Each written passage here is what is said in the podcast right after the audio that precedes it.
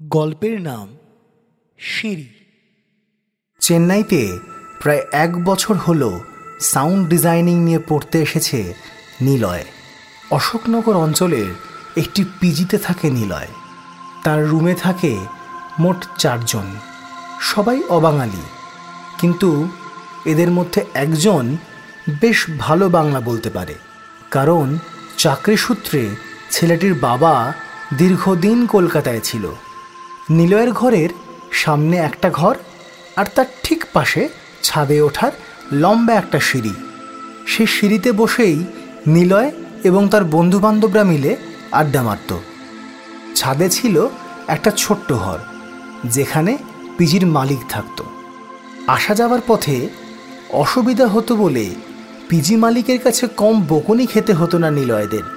কিন্তু কে কার কথা শোনে? ওই সিঁড়িটা আসলে অনেক কিছুর সাক্ষী।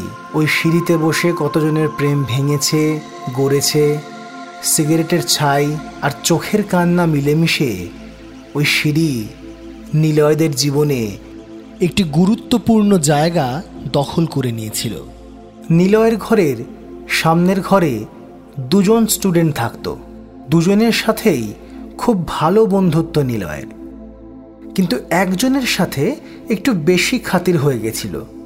তার নাম অমল। বাড়ি কোডাইকানালের একটি গ্রামে।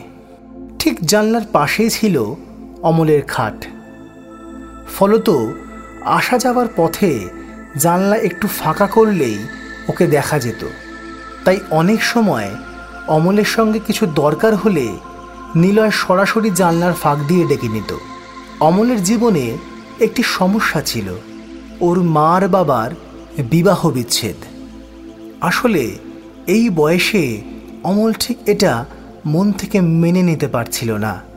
তাই প্রায় নিয়মিত রাত হলেই সিঁড়িতে বসে ও কারোর সাথে ফোনে কথা বলতো আর কাঁদত।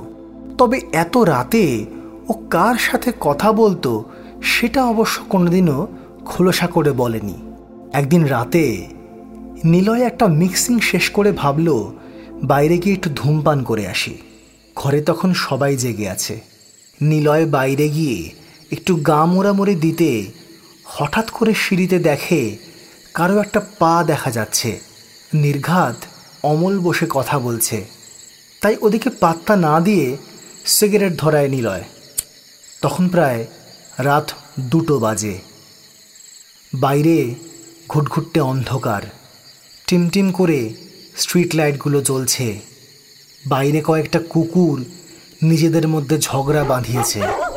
হঠাৎ করে নিলয়ের কানে ভেসে এলো একটা কান্নার আওয়াজ। বুঝতেই পারে এ নিশ্চয়ই অমলের। কিন্তু সেদিনের কান্নার আওয়াজটা অন্য দিনের মতো নয়। অনেকটা দূরে অমল থাকলেও নিলয়ের মনে হয় তার কানের পাশে এসেই যেন অমল কাঁদছে এবার থাকতে না পেরে নিলয় অমলের দিকে এগিয়ে যায়। Amal Amal what happen brother বলে ডাকতে থাকে নিলয়। অমলের পাটা পরিষ্কার দেখা যাচ্ছে। একেবারে সামনে চলে আসতে নিলয় দেখে পিছনে ফিরে দৌড়ে সিঁড়ি দিয়ে উপরে উঠে যাচ্ছে অমল।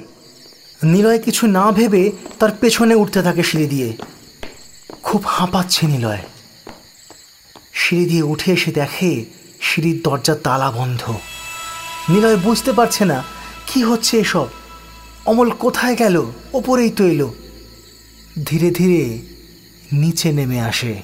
নিচে নেমে ওদের ঘরের জানলাটা ফাঁক করে নিলয় যা দেখল, তাতে ওর মাথা থেকে পা হিম হয়ে গেল। দেখল, অমল নিজের খাটের ওপরে শুয়ে আছে। তাহলে সিঁড়িতে কে বসেছিল? কে তাহলে ছাদে গেল? কে বা কাঁদছিল? কারণ ছাদ থেকে বিমলকে নিজের ঘরে আসতে গেলে তাকে নিলয়ের সামনে দিয়ে আসতে হবে। কিন্তু সিঁড়ি দিয়ে তো কেউ নেমে আসেনি। সারা শরীর কাঁপছে নিলয়ের। তাহলে ওটা কে ছিল? শরীরের রক্ত হিম হয়ে যাচ্ছে। হঠাৎ করে হাওয়ায় ভেসে এলো সেই কান্নার আওয়াজ। নিস্তব্ধ রাতে আরও কর্কশ শোনাচ্ছিল কান্নার আওয়াজটা। ক্রমশ বাড়তে থাকে আওয়াজটা। মাথা ফেটে যাচ্ছে নিলয়। কান বন্ধ করে ওখানেই অজ্ঞান হয়ে পড়ে যায় নিলয়।